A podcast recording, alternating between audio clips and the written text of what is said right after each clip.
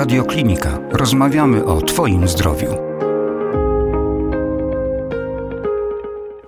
Przed mikrofonem Jakub Śliwiński, kłaniam się bardzo nisko, słuchają Państwo Radiokliniki, gdzie pora na kolejne spotkanie ze znakomitym gościem. E, ostatnimi czasy w różnych rejonach Polski nawiedzają nas burze, nawiedzają nas ulewy, jesteśmy świadkami gwałtownych zjawisk pogodowych i dzisiaj także na antenie Radiokliniki o takich niebezpiecznych zjawiskach będziemy rozmawiali. Jak się za moment przekonamy, Szanowni Państwo, e, burze mogą dotyczyć nie tylko aury, nie tylko tego, co na zewnątrz, ale także i tego, co głęboko w środku, co w naszym organizmie, a konkretnie to w sercu.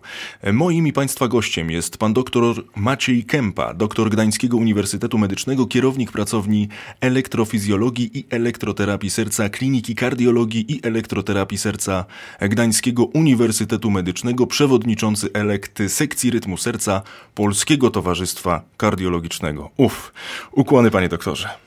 Witam serdecznie, witam Państwa. Panie doktorze, zanim o samej burzy elektrycznej w sercu, o samym zjawisku e, porozmawiamy, a Pan, mam nadzieję, odkryje i rozłoży przed nami to zagadnienie na e, czynniki pierwsze, to na początku proponuję, abyśmy wyraźnie wyróżnili, jakich pacjentów, u jakiego typu pacjentów e, taka sytuacja może występować i czym jest kardiowerter defibrylator. Kardiowerter defibrylator jest to urządzenie elektryczne, które implantujemy pacjentom jest to urządzenie wielkości pudełka zapałek, które umieszczamy zazwyczaj pod skórą w okolicy lewego obojczyka. Y, z takiego urządzenia do serca dochodzą jedna, dwie bądź trzy elektrody i głównym zadaniem kardiowertera defibrylatora jest przerywanie arytmii komorowych, które już u pacjenta wystąpią. Czyli urządzenie takie nie zapobiega wystąpieniu arytmii, tylko jego zadaniem jest przerwanie arytmii, która już się pojawiła. Jak rozumiem, panie doktorze, jeżeli mówimy tutaj o zjawisku e, burzy elektrycznej w sercu, no to to zjawisko dotyczy tylko i wyłącznie pacjentów, którzy właśnie e, są wyposażeni, że tak to nazwę, w to urządzenie? Nie do końca tak jest, mhm. E, aczkolwiek dużo racji w tej opinii, ponieważ burza elektryczna, jak mówi definicja, jest to stan pewnej niestabilności elektrycznej serca i polega na wystąpieniu przynajmniej trzech epizodów szybkiej arytmii komorowej, arytmii groźnej dla życia w ciągu doby. Oczywiście tych epizodów często może być dużo, dużo więcej niż trzy, ale umownie przyjmuje się, że od trzech wzwyż mówimy o burzy elektrycznej. I musimy sobie zdawać sprawę, że pacjent, który nie ma kardiowertera defibrylatora, oczywiście ma duże, mniejsze szanse na to, żeby u niego tych epizodów wystąpiło kilka, ponieważ już pierwszy niestety może być tym tragicznym, który może zakończyć życie pacjenta więc nawet nie ma szansy, żeby tych epizodów było więcej. Natomiast faktycznie, jeżeli pacjent ma kardiowerter defibrylator, który nad nim czuwa i którego głównym zadaniem, jak wspomnieliśmy y, na wstępie naszej rozmowy, jest przerywanie właśnie tychże szybkich rytmów komorowych, tych tak zwanych tachyarytmii komorowych, no to taki pacjent po pierwszym epizodzie, który jest skutecznie przerwany przez defibrylator, ma możliwość czy szansę, oczywiście jest to bardzo nieprzyjemne i pewnie o tym będziemy dalej mhm. jeszcze rozmawiać, ale może doświadczyć kolejnych arytmii, kolejnych epizodów zatrzymania krążenia. Natomiast osoba, która tego kardiowertera defibrylatora nie ma, niestety może się to wszystko tragicznie zakończyć już przy pierwszym epizodzie arytmii. Natomiast no, trzeba też woli ścisłości dodać, że część arytmii jest troszeczkę lepiej tolerowana i nie muszą to być arytmie od razu śmiertelne i wtedy pacjent może przeżyć jedną, dwie, trzy arytmie, czy trzy epizody arytmii w ciągu jednej doby i wtedy też możemy mówić o burzy elektrycznej. Panie doktorze, my oczywiście już za chwilę będziemy sobie to e, zjawisko rozkładali także i na czynniki pierwsze, ale powiedzmy, co się dzieje wówczas e, w sercu pacjenta? Czy jesteśmy to w stanie przedłożyć, czy jesteśmy to w stanie e, przedstawić słuchaczom radiokliniki w sposób, nazwijmy to, względnie zrozumiały? Co się dzieje, kiedy faktycznie ta burza elektryczna dosięga pacjenta? My bardzo dobrze wiemy, co się dzieje w sercu pacjenta właśnie podczas takiej mhm. burzy elektrycznej i to e, hasło, czy ta nazwa burza elektryczna oczywiście ma tak bardzo obrazowo przedstawić to, co się dzieje. Natomiast e, tak naprawdę rzecz jest dosyć prosta. Są to po prostu zaburzenia rytmu, bardzo dobrze zdefiniowane, najczęściej dwa konkretne zaburzenia rytmu. Jest to częstoskurcz komorowy, który jest źle tolerowany przez pacjenta i może doprowadzić do zgonu i druga groźna arytmia, która się nazywa migotanie komór. Obie te arytmy są bardzo dobrze poznane, bardzo dobrze znamy ich mechanizmy i w gruncie rzeczy są to właśnie epizody tychże arytmii, a ilość tych epizodów w ciągu doby decyduje o tym, że używamy tego określenia burza elektryczna. Panie doktorze, czy pacjent jest w stanie wyczuć e, jakiekolwiek objawy tego, że taka sytuacja może nastąpić, czy jest to sprawa absolutnie nagła, absolutnie e, zaskakująca i takiej, której w żaden sposób nie jesteśmy w stanie zapobiec? W praktyce niestety nie jesteśmy w stanie przewidzieć mhm. epizodów mhm. burzy elektrycznej. Są pewne czynniki ryzyka wystąpienia takiej burzy, tak należałoby powiedzieć, czyli my mniej więcej jesteśmy w stanie powiedzieć, wśród jakich pacjentów, czy u którego pacjenta takie, takie epizody arytmii mogą się zdarzyć. I właśnie dlatego tymże pacjentom implantujemy kardiowertery, defibrylatory po to, żeby skutkom tych epizodów zatrzymania krążenia zapobiegać, czyli mówiąc krótko, żeby tym pacjentom uratować życie. Także definiujemy tych pacjentów, mhm. natomiast nie jesteśmy w stanie powiedzieć, że u tego pacjenta ta burza się zdarzy za 5 minut, czy u tamtego pacjenta zdarzy się w tym tygodniu, czy w przyszłym tygodniu. Tego oczywiście nie wiemy, natomiast statystycznie możemy podejść do zagadnienia i ta, u takiego pacjenta, u którego już taki epizod burzy miał miejsce, czyli u pacjenta, który miał już zatrzymanie krążenia, niestety szansa na powtórkę jest dosyć istotna i wynosi nawet kilkadziesiąt procent w ciągu kilku lat. Natomiast osoby, które nigdy takiej burzy elektrycznej nie miały, które nigdy nie miały epizodu zatrzymania krążenia w mechanizmie często skurczu komorowego czy migotania komór, oczywiście w tej populacji to ryzyko nadal istnieje, ale jest ono kilkukrotnie mniejsze, mniej więcej szacuje się, że to jest 5, 6, 7 razy mniej niż w tej pierwszej grupie. Ale odpowiadając ściśle na Pana pytanie, nie jesteśmy w stanie powiedzieć, który pacjent kiedy może doświadczyć tego dramatycznego wydarzenia. Panie doktorze, wspominał Pan o tym, że czasem ta pierwsza burza elektryczna, ten epizod może być niestety, ale tym ostatnim. Zastanawiam się, czy my jesteśmy w stanie również stwierdzić, jak to wygląda liczbowo, jak to wygląda e, statystycznie i jak wielkie jest przede wszystkim ryzyko zgonu. Jeżeli tego zgonu nie ma, to jakie jest ryzyko trwałego uszczerbku na zdrowiu? No pytam generalnie o to, jakie są efekty tej e, burzy elektrycznej, jeżeli, jeżeli no damy radę jej w jakikolwiek sposób zapobiec, jeżeli odpowiednio, odpowiednio ją jakoś być może i zaleczymy, o czym także sobie e, już za chwilę powiemy.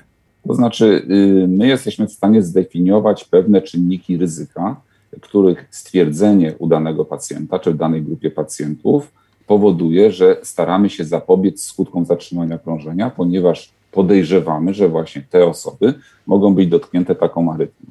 Takim podstawowym czynnikiem ryzyka wystąpienia zatrzymania krążenia, no jeżeli tych zatrzymań krążenia byłoby kilka, no to byśmy nazywali to burzą elektryczną, jest mhm. przede wszystkim choroba wieńcowa i przede wszystkim niewydolność serca. I istnieją bardzo proste wskaźniki, które właściwie y, może zbadać czy oszacować ich występowanie praktycznie każdy kardiolog y, w gabinecie kardiologicznym, które wskazują na to, że dany pacjent jest zagrożony zatrzymaniem krążenia w stopniu znacznie większym niż pozostali pacjenci. I my właśnie tych pacjentów wyłapujemy niejako, brzydko mówiąc, z mhm. populacji ogólnej i tych właśnie pacjentów zabezpieczamy defibrylatorami już zanim jeszcze im się taki epizod zatrzymania krążenia zdarzył. Czyli są to pacjenci objęci tak zwaną profilaktyką pierwotną nagłego zgonu.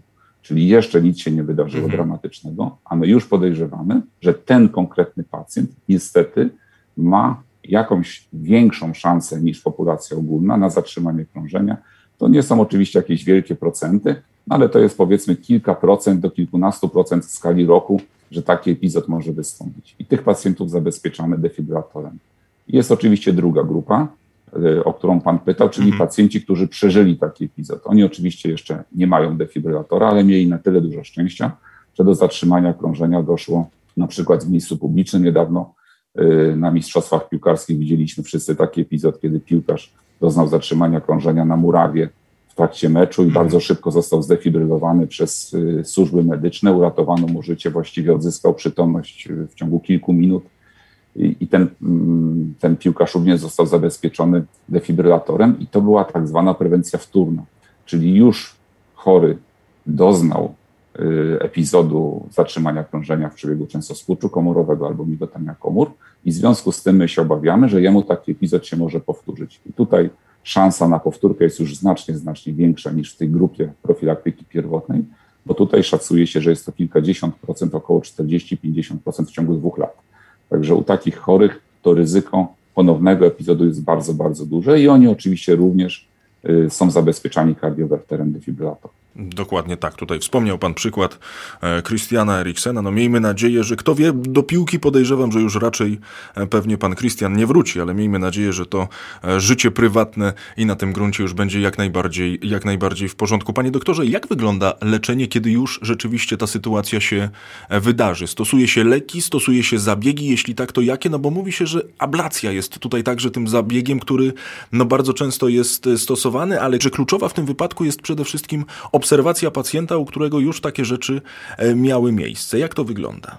Tutaj y, oczywiście musimy rozróżnić dwie sytuacje. Pierwsza to jest taka, kiedy pacjent, y, tak jak ten nieszczęsny piłkarz, prawda, doznaje epizodu zatrzymania krążenia i tutaj najistotniejsza jest pierwsza pomoc, czyli my wszyscy, którzy nawet nie medycy oczywiście, jesteśmy zobowiązani do udzielenia pierwszej pomocy pacjentowi, który stracił przytomność gdzieś na ulicy, gdzieś w trakcie jakiegoś wydarzenia sportowego, czy w każdej innej życiowej sytuacji, czyli musimy podjąć te najprostsze czynności reanimacyjne, następnie wezwać y, pogotowie po to, żeby wykwalifikowany personel mógł przerwać tą arytmię, czyli ten częstoskurcz komorowy, czy migotanie komór za pomocą y, defibrylatora zewnętrznego. Czasem oczywiście sami możemy to zrobić, jeżeli taki defibrylator jest dostępny, jeżeli ma to miejsce gdzieś na dworcu kolejowym, na lotnisku, czy często widzimy nawet na stacjach benzynowych w tej chwili defibrylatory zewnętrzne właśnie czyli urządzenia, za pomocą których taką arytmię możemy przerwać. I to jest ten pierwszy, jakby najważniejszy krok, ponieważ pozwala na uratowanie życia tego pacjenta, bo przecież my w szpitalu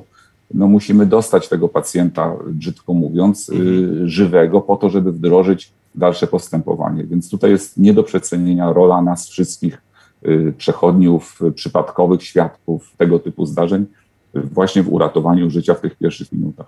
Jeżeli taki pacjent później trafia do specjalistycznej kliniki, do oddziału kardiologicznego, no to rozpoczyna się jego leczenie y, już wysokospecjalistyczne. I ono się oczywiście składa z kilku takich odrębnych bloków. Przede wszystkim, y, jak zawsze w medycynie, staramy się leczyć y, przyczynowo, czyli odkryć czy rozpoznać przyczynę, która doprowadziła do zatrzymania krążenia, do tych epizodów, kilku czy kilkunastu, czy nawet pojedynczego epizodu. I tutaj y, toczy się diagnostyka po to, żeby odpowiedzieć na pytanie, dlaczego właśnie ten pacjent, a nie inny doznał zatrzymania krążenia. Wiemy y, z doświadczenia, wiemy z różnego rodzaju opracowań statystycznych, że najczęstszą przyczyną, najczęstszym podłożem komorowych zaburzeń rytmu jest choroba wieńcowa i zawał serca. To jest mniej więcej 80% wszystkich przypadków. Czyli właściwie y, no nawet nie znając pacjenta, jesteśmy w stanie powiedzieć, że jeżeli jest to mężczyzna wieku lat 60, palacz papierosów, otyły z nadciśnieniem, z cukrzycą, no to u niego najprawdopodobniej podłożem tego, tego nieszczęścia czy tego dramatycznego wydarzenia będzie właśnie choroba wieńcowa i wtedy przystępujemy do tej diagnostyki i do leczenia choroby wieńcowej, która w praktyce sprowadza się zazwyczaj do wykonania koronarografii, do oceny stanu naczyń wieńcowych i do ewentualnych zabiegów rewaskularyzacyjnych, czyli tych zabiegów, które mają za zadanie poprawić ukrwienie serca. I tak jest zdecydowanie najczęściej. Natomiast oczywiście mogą być inne przyczyny burzy elektrycznej mhm. czy epizodów y, arytmii komorowej. To mogą być różnego rodzaju zatrucia, to może być dekompensacja krążenia, niewydolności krążenia, czyli pacjent, który ma niewydolność krążenia na różnym podłożu. Jeżeli dochodzi do dekompensacji tego pacjenta, to również skłonność do arytmii komorowych rośnie. To mogą być różnego rodzaju genetycznie uwarunkowane zespoły arytmiczne, które wcześniej się nie ujawniły i o których chory nie wiedział. I pierwszym objawem takiej choroby może być niestety również zatrzymanie krążenia. To mogą być wreszcie banalne powody, jak zatrucia, y, nadużywanie narkotyków, y, y, wysokie gorączki z zaburzeniami elektrolitowymi, cały szereg takich, bym powiedział, codziennych nawet powodów, które mogą doprowadzić do wystąpienia groźnych komorowych arytmii, zwłaszcza u osób, u których pewne podłoże dla tych arytmii istniało, o których nikt nie wiedział, ani rodzina tego pacjenta, ani ten pacjent. Ale chciałbym podkreślić z całą mocą, że najważniejsze w tym wszystkim są te pierwsze sekundy czy pierwsze minuty epizodu, ponieważ dopiero jeżeli uratujemy życie temu pacjentowi w pierwszych chwilach, to dopiero wtedy lekarze, specjaliści będą mogli dalej tego pacjenta leczyć, szukać przyczyny zatrzymania krążenia i starać się zapobiec wystąpieniu takich epizodów w przyszłości, a jeżeli nie jesteśmy w stanie zapobiec, albo ryzyko nawrotu takich arytmii jest duże, no to wtedy właśnie takiemu pacjentowi wszczepiamy kardiowerter defibrylator. No właśnie, panie doktorze, ryzyko nawrotu, bo my tak sobie rozmawiamy tutaj o tych e, skutkach zdrowotnych, a ja tak się również zastanawiam nad e, innym aspektem i myślę tutaj właśnie nie tylko o tych aspektach czysto zdrowotnych, ale także i o kondycji psychicznej pacjenta. No świadomość, że taka sytuacja może się e, powtórzyć, no bo trafiłem na relacje pacjentów, którzy po prostu nie byli w stanie na przykład zasnąć w obawie, że coś niedobrego może się wydarzyć, że taka burza elektryczna, że taki epizod może się powtórzyć. Czy w tym wypadku znane są panu, e, mówiąc brzydko, oferty wsparcia na gruncie zdrowia psychicznego? No bo wydaje mi się, że nie tylko właśnie ten aspekt e, czysto zdrowotny, jeżeli chodzi o nasze ciało, ale chyba tutaj także no, no spora zasługa jest e, także i naszego umysłu, żeby to wszystko, mówiąc brzydko, względnie zachowało także i spokój. Oczywiście jest to bardzo istotne. Ja jeszcze może na sekundeczkę jednym zdaniem tylko mhm. wrócę, bo wspomniał Pan o ablacji w poprzednim tak, tak, wątku. Tak. To oczywiście jest y, również metoda leczenia zaburzeń rytmu, także komorowych zaburzeń rytmu i jest ona także doraźnie stosowana dla ograniczenia występowania właśnie częstoskurczów komorowych w sercu w okresie tej niestabilności elektrycznej. Ale to już są mocno, że tak powiem, wysokospecjalistyczne mhm. postępowania dostępne w nielicznych ośrodkach w Polsce, które zajmują się elektrofizjologią, ponieważ ablacja w przebiegu burzy elektrycznej są to właściwie najtrudniejsze ablacje obarczone największym ryzykiem i wykonywane przez no, dość wąską grupę specjalistów y, w naszym kraju. Natomiast wracając do y, ostatniego pytania, mhm. tu musimy rozróżnić y, dwie bardzo istotne sprawy, które może nawet nieco nieświadomie, jakby, których Pan dotknął, może nawet nieco nieświadomie, ponieważ jedna rzecz to są interwencje kardiowertera, defibrylatora prawidłowe, czyli pojawiające się wtedy, kiedy faktycznie chory miał komorowe zaburzenia rytmu, kiedy miał utrwalony częstoskurcz komorowy albo migotanie komór. I gdyby nie defibrylator, który ma wszczepiony, to taki chory po prostu mógłby zginąć. Mhm. To jest jedna sytuacja. Ten chory oczywiście również y, doświadcza pewnej, pewnej traumy związanej z zatrzymaniem krążenia. To oczywiście wpływa na jego zdrowie y, i to fizyczne, i to psychiczne. Natomiast no, on najczęściej nie pamięta tego epizodu, nie czuje interwencji defibrylatora i tak naprawdę y, często nie wie, co się z nim stało.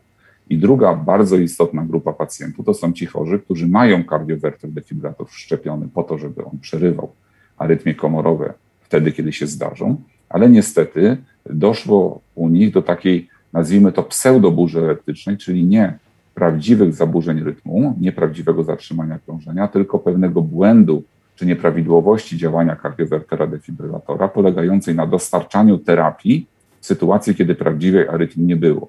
Czyli wystąpienia, tak, wystąpieniu tak zwanych nieadekwatnych interwencji, kiedy chory czuje się dobrze, nic się z nim nie dzieje, żadnych arytmii nie ma, a z różnych względów, może nie czas, żeby je wszystkie tutaj mhm. wymieniać, ale defibrylator w cudzysłowie pomyślał, że jest arytmia i próbował taką arytmię w sposób bolesny wyładowaniem wysokoenergetycznym przerwać.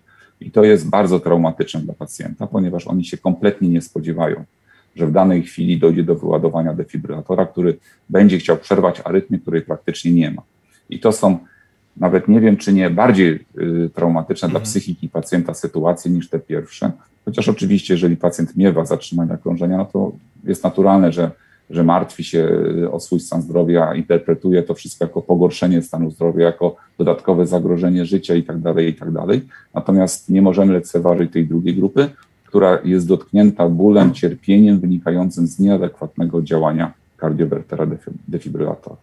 I oczywiście obie te grupy potrzebują wsparcia e, psychologicznego jak najbardziej, ponieważ dochodzi nawet u, u części pacjentów do takiego pourazowego niejako reakcji depresyjnych pourazowych, które wymagają nierzadko no, nie tylko wsparcia psychologicznego, ale również intensywnej terapii psychiatrycznej, ponieważ pacjenci ci są skłonni do depresji, zdarzają się nawet próby samobójcze albo inne dramatyczne reakcje tych pacjentów właśnie na skutek tego, że nie radzą sobie z jednej strony z poczuciem choroby, ciężkiej mhm. choroby, choroby zagrażającej życiu, a z drugiej strony, jeżeli te interwencje były nieadekwatne, zaczynają się bać tej terapii, zaczynają nie akceptować y, proponowane przez nas leczenie właśnie za pomocą kardiowertera defibrylatora. Także to jest również bardzo, bardzo istotny wątek i istotne zagadnienia. No i panie doktorze, ja tak e, słucham o tych urządzeniach i tak troszeczkę i pomalutku tytułem końca zastanawiam się, podejrzewam, że niestety, ale życzeniowo, czy w tym momencie ewentualnie, czy są jakiekolwiek widoki na to, aby w tej e, przyszłości niedalekiej być może zastąpić urządzenia, które między innymi mogą powodować burze elektryczne? Czy istnieją leki, bądź też i być może trwają prace nad e, powstawaniem takich medykamentów, aby tych zagrożeń unikać, abyśmy, no właśnie, być może kiedykolwiek, myślę tutaj, nie wiem, o latach najbliższych mogli z takich urządzeń zrezygnować, a po prostu przenieść się na te metody, no metody właśnie związane z medykamentami. Czy absolutnie takiej możliwości nie ma i takich widoków również? Znaczy my oczywiście cały czas takie postępowanie mhm. stosujemy. Defibrylatory y, implantowane to nie są urządzenia, które, które są stosowane od 100 lat. To mhm. są y, urządzenia, które są stosowane od lat 80. i może warto y, wspomnieć tutaj Mieczysława Mirowskiego, znakomitego kardiologa Polaka, który stworzył y, mhm. i jest twórcą idei kardiowertera defibrylatora. I on y, dopiero w latach 80. dokonał pierwszych implantacji. Także my na dzień dzisiejszy traktujemy kardiowertery defibrylatory jako no, znakomitą metodę zapobiegania nagłemu zgonowi sercowemu. Tak, tak się nazywa właśnie mhm. ten problem medycznie. I traktujemy go również jako pewną ostateczność. Znaczy my, wszczepiając kardiowerter defibrylator, robimy wszystko, żeby chory nigdy z niego nie skorzystał. Y, chodzi o to, żeby on był zabezpieczony niejako na wszelki wypadek, jak to niektórzy pacjenci mówią, mają swojego anioła stróża, ale zarówno i ci pacjenci, jak i my nie chcemy, żeby oni z tego defibrylatora musieli kiedykolwiek skorzystać. My wszczepiamy to urządzenie niejako na wszelki wypadek. Natomiast cała farmakoterapia i terapia przyczynowa zaburzeń rytmu serca ma się sprowadzić do tego, żeby tych arytmii u danego chorego nie było. Stąd intensywne leczenie choroby wieńcowej. Y, stąd y, wyrównywanie wszelkich niedoborów, y, leczenie niewydolności serca, zapobieganie chorobie wieńcowej poprzez zdrowy tryb życia, leczenie cukrzycy, leczenie nadciśnienia, czyli jakby dbanie o dobrostan pacjenta, leczenie wszystkich patologii, które mogą doprowadzić do zawału serca, do niewydolności krążenia, leczenie otyłości na przykład. Po to właśnie, żeby się te choroby nie rozwijały tak intensywnie, i żeby nie było momentu, kiedy ta choroba może zakończyć ludzkie życie właśnie tym ostatnim epizodem migotania komór czy często skurczu komorowego.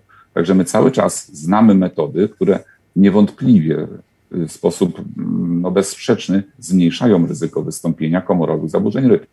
To są te postępowania, o których powiedziałem, ale też mhm. szeroko pojęta właśnie farmakoterapia tych stanów chorobowych, przede wszystkim niewydolności serca i przede wszystkim y, choroby wieńcowej. No i tym pozytywnym akcentem i tego, żeby tych burz było jakichkolwiek, jak najmniej tego i sobie i Państwu oczywiście życzę. Gościem Radiokliniki był pan dr Maciej Kępa, doktor Gdańskiego Uniwersytetu Medycznego, kierownik pracowni elektrofizjologii i elektroterapii serca Kliniki Kardiologii i Elektroterapii Serca Gdańskiego Uniwersytetu Medycznego, przewodniczący elekt sekcji rytmu serca Polskiego Towarzystwa Kardiologicznego. Panie doktorze, to była ogromna przyjemność.